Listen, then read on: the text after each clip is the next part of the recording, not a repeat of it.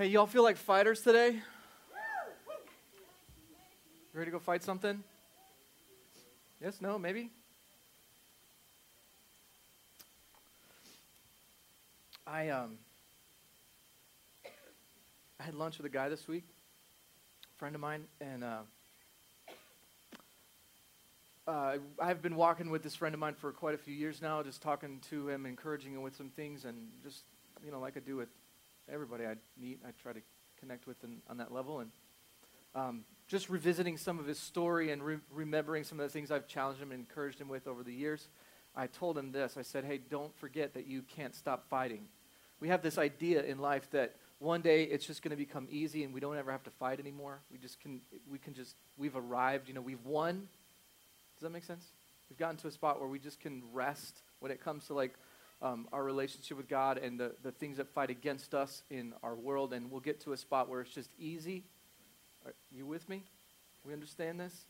And I, told him, I, told him the, the reality that there's never going to come a day that you don't fight. There's never going to come a day that you don't have to strive harder to walk a little closer to Jesus or a little, walk a little farther away from what you, um, what's, you know, you're prone to wander. Hello. There's always going to be a moment and a time where you have to fight and strive for these things. And um, I, I feel that this week, man. I feel like I don't want to fight anymore. You know what I'm saying? I just want to take a break. I want to rest. I want to take a nap for a long time. You know what I'm saying? Joe, you got this. You're tired too. I'm with you, dude. It gets, it gets exhausting after a while. And I, I think that, honestly, that's why, that's, why, that's why church is so important to us. Because it, it can, we can come back and we can recognize that, you know, here you are with your closest 250 friends. And we are fighting together. You're not fighting by yourself anymore. You're not doing this on your own. We're doing it together. That's, that's a big deal, and you need that. Hey, um, last Sunday, um, we had a record breaking day it was, it was crazy. The only other Sunday that we've had more people than we had last Sunday was Easter of this year, and we always expect a big crowd on Easter. We had 591 people were in this building last Sunday. That, that's, that's incredible. Now, listen, I got to ask you, why are you coming? Why are you here? You know what I'm saying? Like, what is the deal? This, this is crazy. I don't, this, it's not all about the numbers. I, uh, every time I say something about numbers, Crystal's like, stop talking about the numbers. Now, listen, I'm excited. I, I look at this and I'm like, what is going on here? Like, why are y'all coming to this place? This is a big deal. Listen, I, it's um, clearly there's some life changing moments that are happening in your heart. There's some that are happening in our life.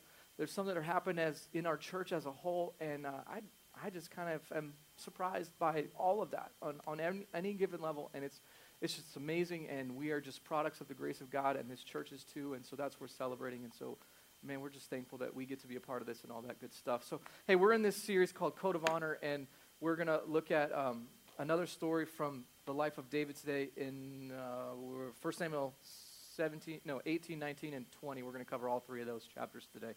Don't worry, I'm not going to read all that. It's going to be a long time. But um, last Sunday we covered like 1 Samuel 17. We talked about David and Goliath, and and just this amazing concept of you got to master the minimal. We totally took the David and Goliath story and went in another direction. And, and today we're going to kind of continue on the heels of that story and move on. But uh, to get to that spot, uh, what I want to talk to you today about is just this one simple com- concept about becoming a hero maker.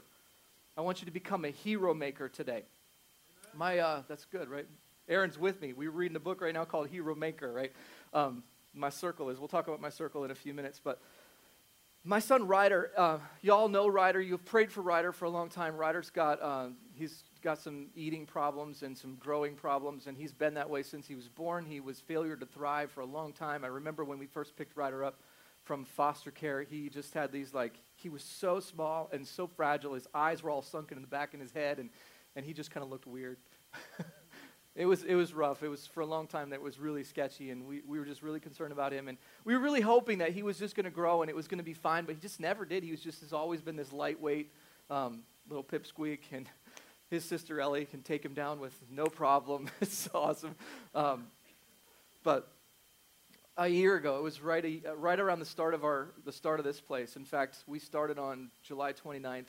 Uh, that, that was Sunday. The next Tuesday, Ryder had to have his feeding tube put in, and this was all brand new to us. This is like just crazy, shocking, and And so you were with us as we went through that. And Ryder's grown and, and he's gained some weight and he's developed. And um, at the beginning of this year, they elected to go ahead and you know, get rid of the nasal tube and put in a belly port. So he's got a belly port in his in his belly right now, and he gets fed every night by that. And it's funny because now, the first time in our life that Ryder's got a, he's got a belly. Like he's fat. I mean, you you look up sometimes like uh, he'll take his shirt off and be like, Ryder, are you fat?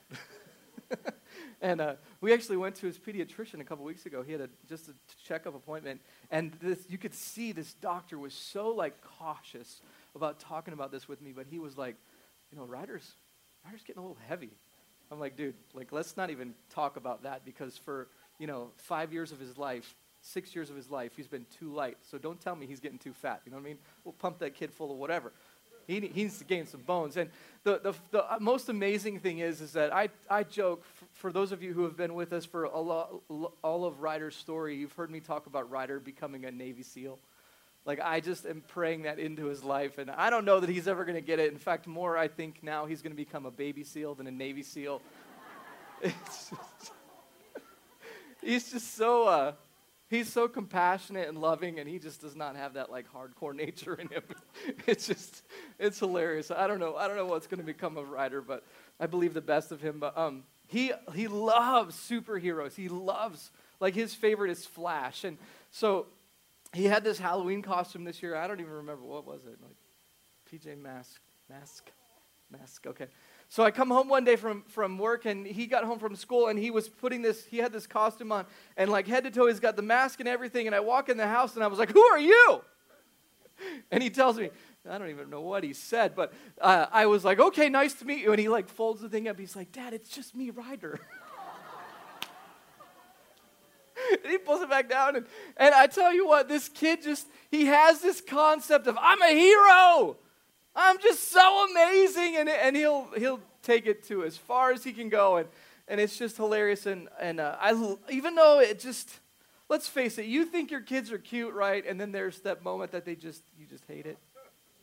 Can I get a witness, please?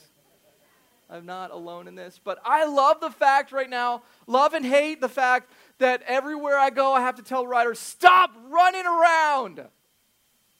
Everywhere. He'll come out of his class at Kids Point and he'll just circles around this building. And I'm like, stop it. Stop running through this church. It's not a big deal. It's not a big deal at all. I just don't want him to trip over somebody or break his nose or whatever.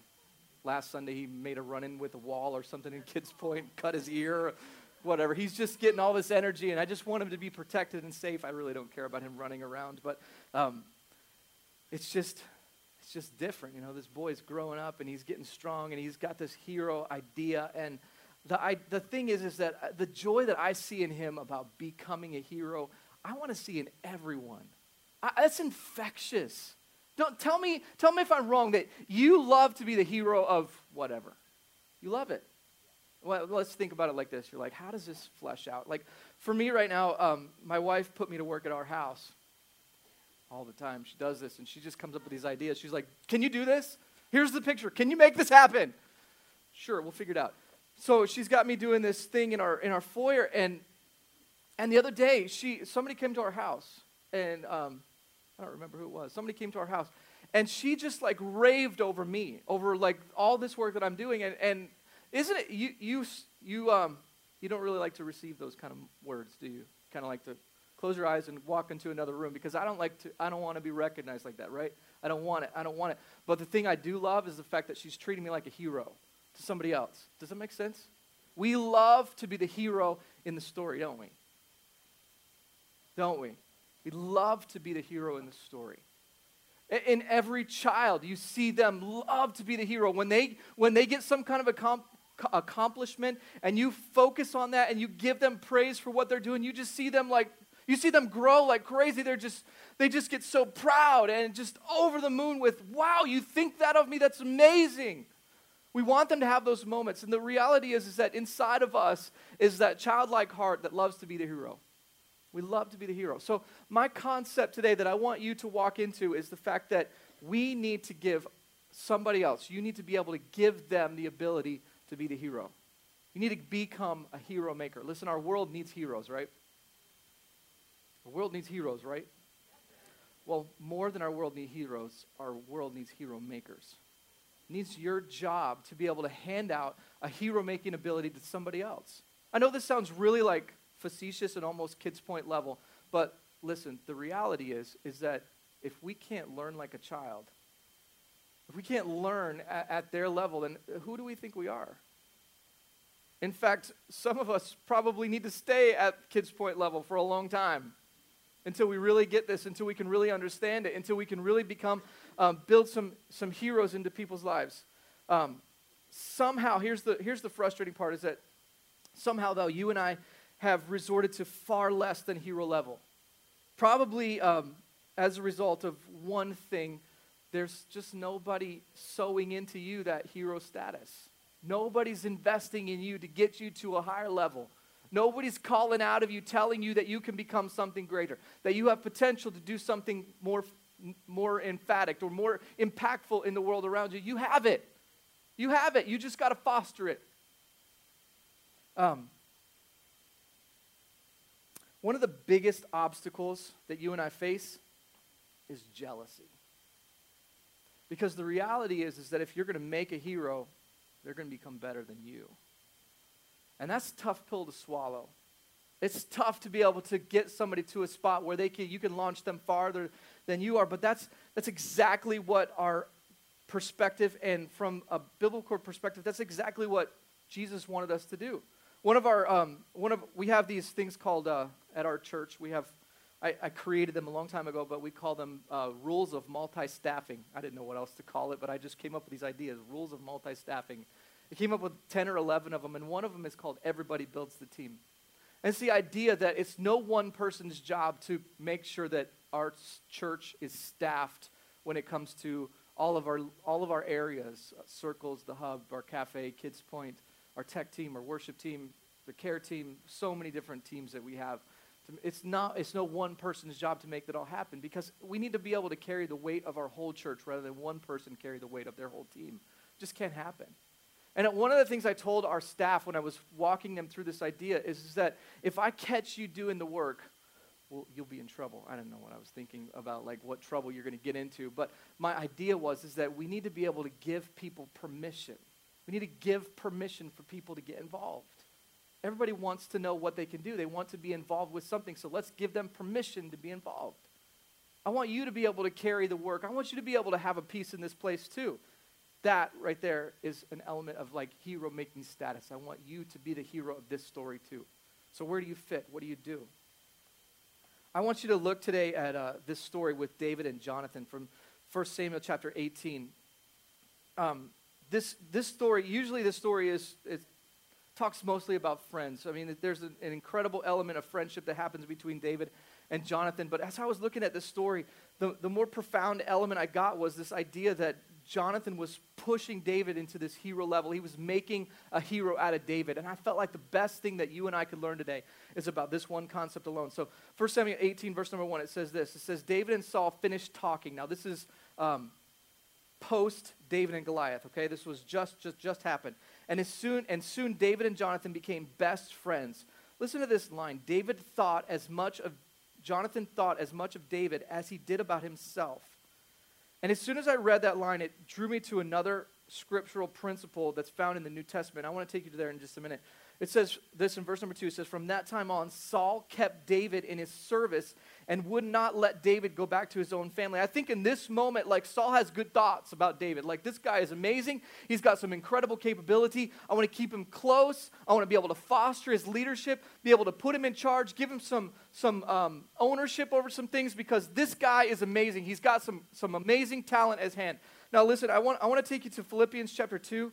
Um, just for a minute, this is not going to be on the screen. This is just extra free, free content. Okay, write this down. Philippians t- chapter 2, this is the Passion Translation. The Apostle Paul is writing this. He's writing this from prison, and he's talking to uh, a, a church of people. Mostly, I like to think about this as he's writing to the pastor, okay? He's writing this letter to the person who's in charge of this church. And this is what he says to this guy. He says his. He says, so, so I'm asking you, my friends, that you would be joined together in perfect unity with one heart, one passion, united in one love, walk together in, in one harmonious purpose, and you will fill my heart with unabounded joy. And then he says this in verse number three He says, Be free from pride filled opinion, for they will only harm your cherished unity.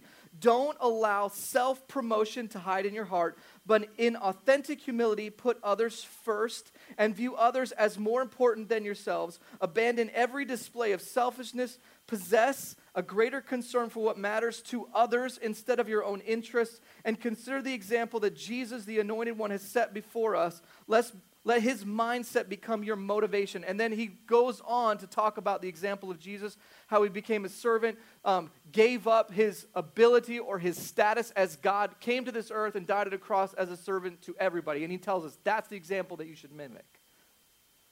I use this same passage, Philippians 2, 3, and 4, in every like pre-marriage counseling session I do, because if we can center on that, if we can master that concept, then your marriage will thrive forever. It's more about you than me. I'm just going to give up everything for you than for me. I mean, we are, by nature, we are selfish. We want what we want for me all the time. That's why we keep secrets, right? Crickets in here this morning. What's the deal? I see this nature in, in Jonathan as he looks at David and he says, Listen, if I can just push you forward, you've got so much potential.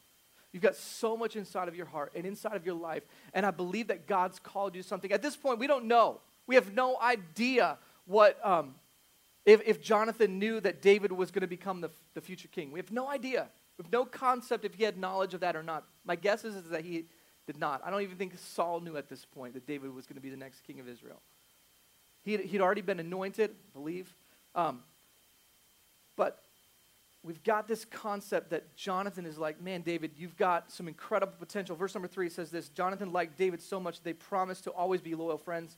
Jonathan took off his robe that he was wearing, gave it to David. He also gave him his military clothes, his sword, his bow, his arrows, and his belt. David was a success in everything that Saul sent him to do, and Saul made him a high officer in his army, and that pleased everyone, including Saul's other officers. Now, I think that the one caveat to this is that it did not really make Saul a whole lot happy. Because right after this, in the verses that follow this, in 1 Samuel, um, like 18, verse number 6 and forward, it talks about the people singing this song that Saul has killed his thousands and David has killed his ten thousands. And in that moment, Saul gets a little bit jealous. He gets a little bit distraught over this because now there's competition. The people like this kid, 17 year old pipsqueak, more than they like me. And he got mad. He got hopping mad. He got super jealous over this. In fact, I mean, some of you, know the story. Don't want to insult your intelligence. So, tries to pin David to a wall with a spear at least twice because he's just mad over this. He just wants to see this kid gone. He wants to see it done. It's, it's this idea that Saul wants for him what he wants for him, and he doesn't care what harm he does to anybody else. I have some other opinions about um, about Saul and his composure, but Crystal told me that I should keep it to myself. I don't know. There's just some things I see about him. I think the one thing I see from this is that we need to realize that by, tr- by trying to control all the heroes, um, it makes them, whoever them is, the ultimate villain. I mean, if we're using this hero villain idea, what does it make Saul by recognizing that this kid's got some super potential, but I'm going to stifle it? I'm going to hold him back. I'm going to restrict his ability. In fact, I'm just going to try to kill him. This is awful. I just kind of wonder like, when you look at your story and the people that surround you, do you push them forward or do you hold them back? Because we do have a choice, literally, in everything we do. I think you could probably look at your life from like the hero being made status. In other words, I have potential and this person's holding me back, right? Can you see that? Can you see, can you see those people that you, you can clearly identify their face and you can identify their story and the thing that they held you back with? They restrained you. But then I kind of wonder, like, put yourself on the other side of it. Who are you restraining? Who are you holding back just because you want the position and the prominence and the recognition more than you want to encourage them to move forward? Listen, if our, if our world needs heroes, and more than that, our world needs hero makers, what are you going to be? What, what are you going to choose? Verse, and, and let's just fast forward a little bit to 1 Samuel 19. Verse number one, it says this One day Saul told his son Jonathan and his officers to kill David. Jonathan liked David a lot, and he warned David, My father is trying to have you killed, so be very careful. Hide in a field tomorrow morning, and I'll bring him there. Um, then I'll talk to you. I'll talk to him about you, and if I find anything, I'll let you know. So this whole story goes on. It says uh, the next morning, Jonathan reminded Saul about the many good things that David has done for him, and then he said, "Why do you want to kill him? Why do you want to kill David? He hasn't done anything to, to you. He has served in your army and has always done what's best for you. Even risked his life to kill Goliath. The Lord helped Israel win a great victory that day. And he made you happy, and Saul agreed and promised, I swear by the living Lord that I won't have David killed. He was lying. I mean, clearly, right after this, he tries to kill David again. And then it just become all worse. I mean, Saul sent an all-out army just to, just to chase David down and kill him. That's, that's over and over and over again. There was this, this, this jealous, outrageous hatred, bitterful attempt. Bitterful, is that a word? No? The teacher says no. Bitter, full of bitter. There we go. he was just hopping mad. Can we go with that? is just not a good scenario. I mean, at the beginning of chapter, in, in this, the rest of chapter 19, you see these exploits of, of Saul trying to chase David down and just get rid of him. And in chapter 20, um, it's just come to a boiling point. Jonathan doesn't really believe that his dad has this kind of hatred in him, even though he's seen it a little bit, even though he's asked him, and you know he tried to calm him down. You know, of course, I'm, you know he's done so much for us. Of course, I'm not going to try to kill him. Blah blah blah. Chapter 20 rolls around, and they set up this scenario. David's feeling this tension. He's feeling this pinch. Um, I can't be around him. If I get around him, he's, he's going to he's gonna nail me with his spear one time, okay?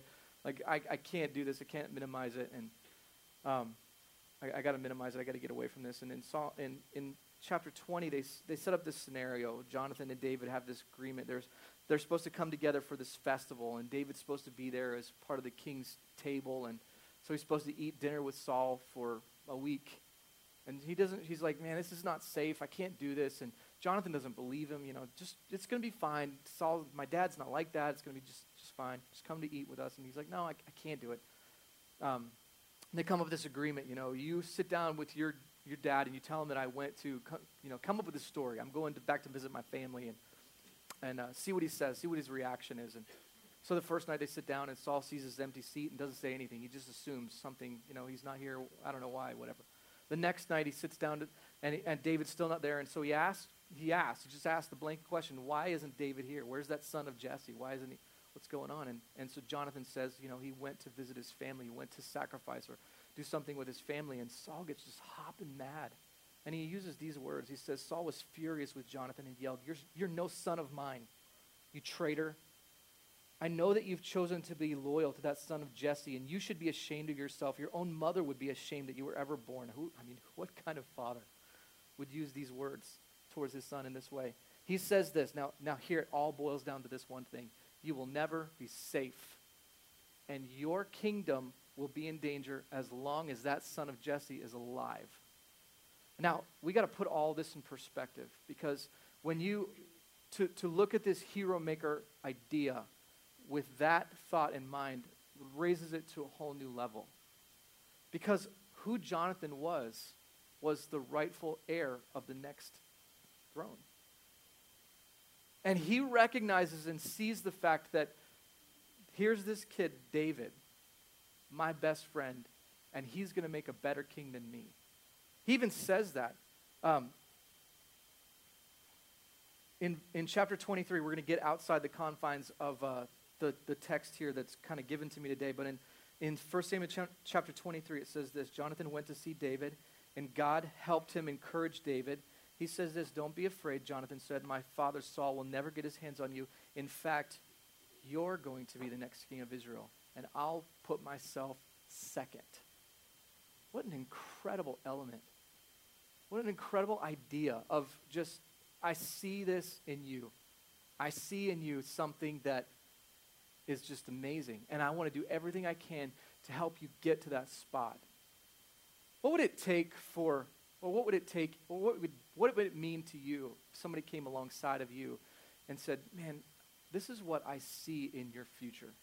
This is what I see in your potential. This is what I see in your, um, in your uh, whatever. Let me, let me tell you like this. Um,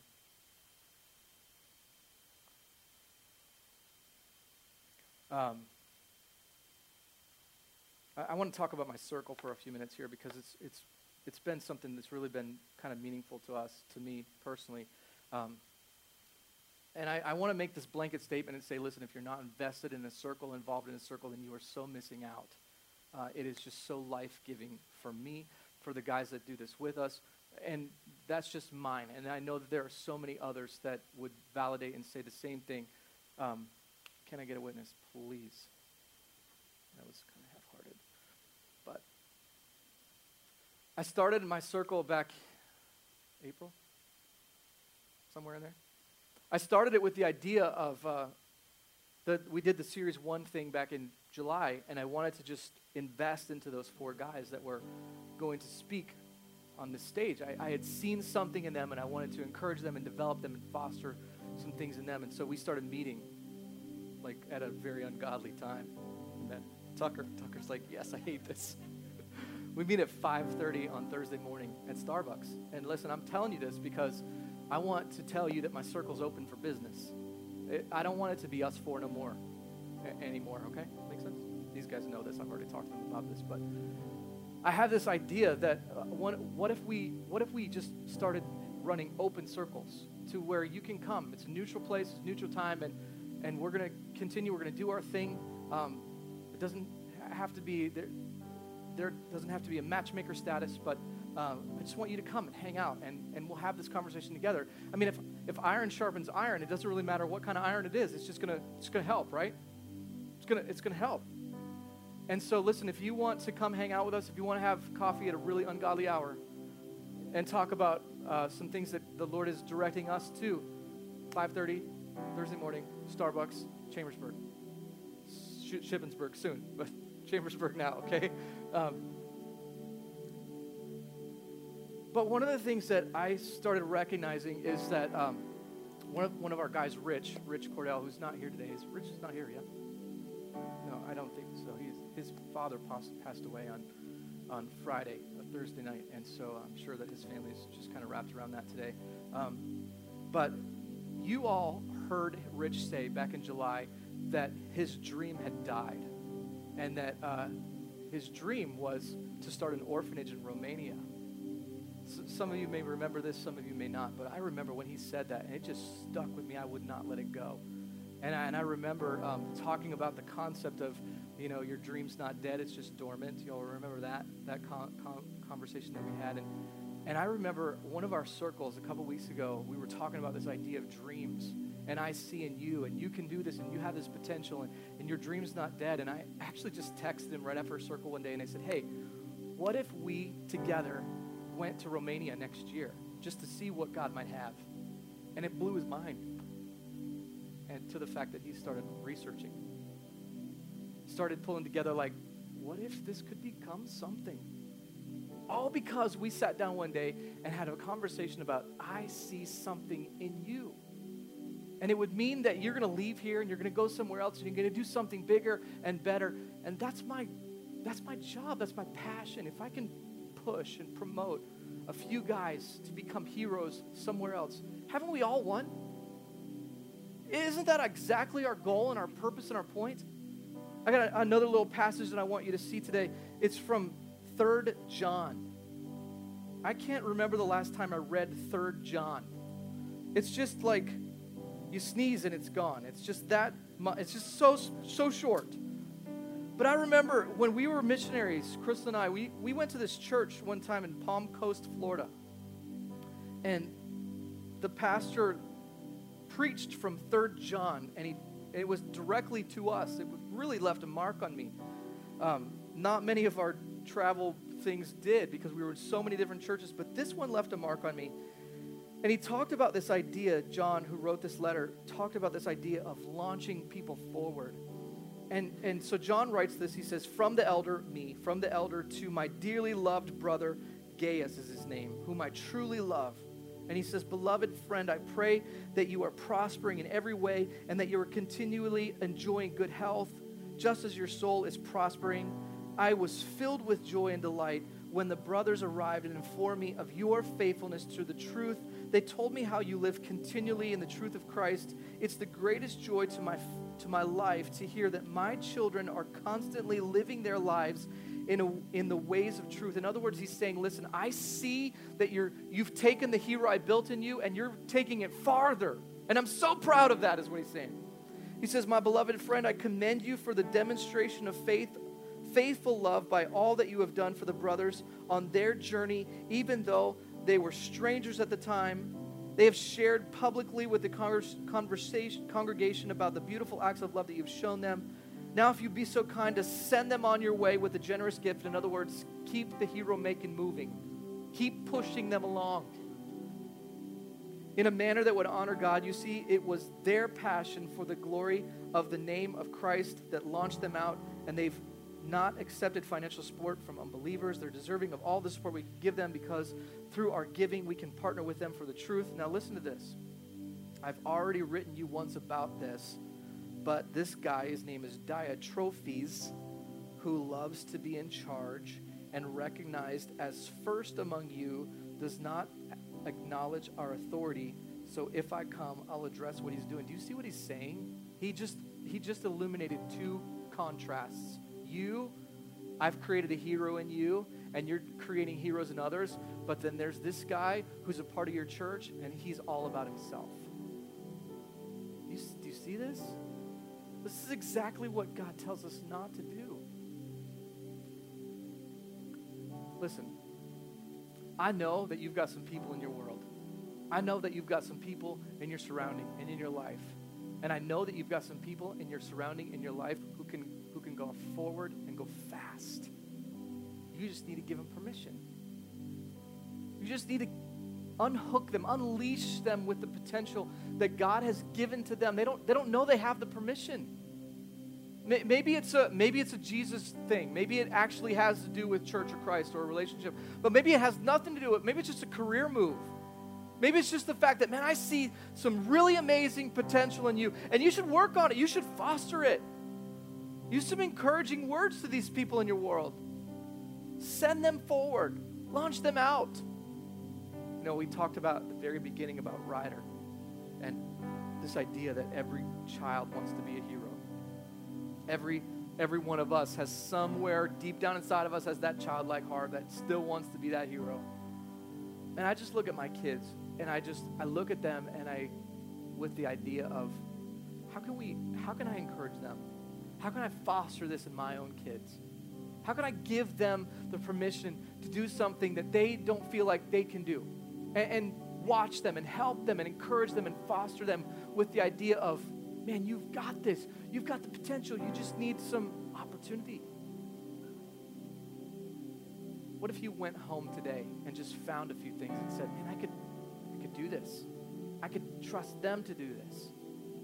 I can, there's somebody in my world, in my life, that I can make a hero out of. God, I want to just thank you today for a simple opportunity, a simple idea, a mindset that, um, man, can move our world really far and really fast.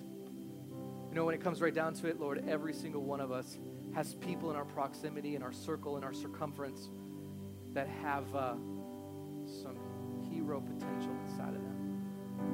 And I pray that you would just give us the mindset to see that and to do everything we can to move them forward, to launch them, to give them the permission and opportunity for them to become a hero.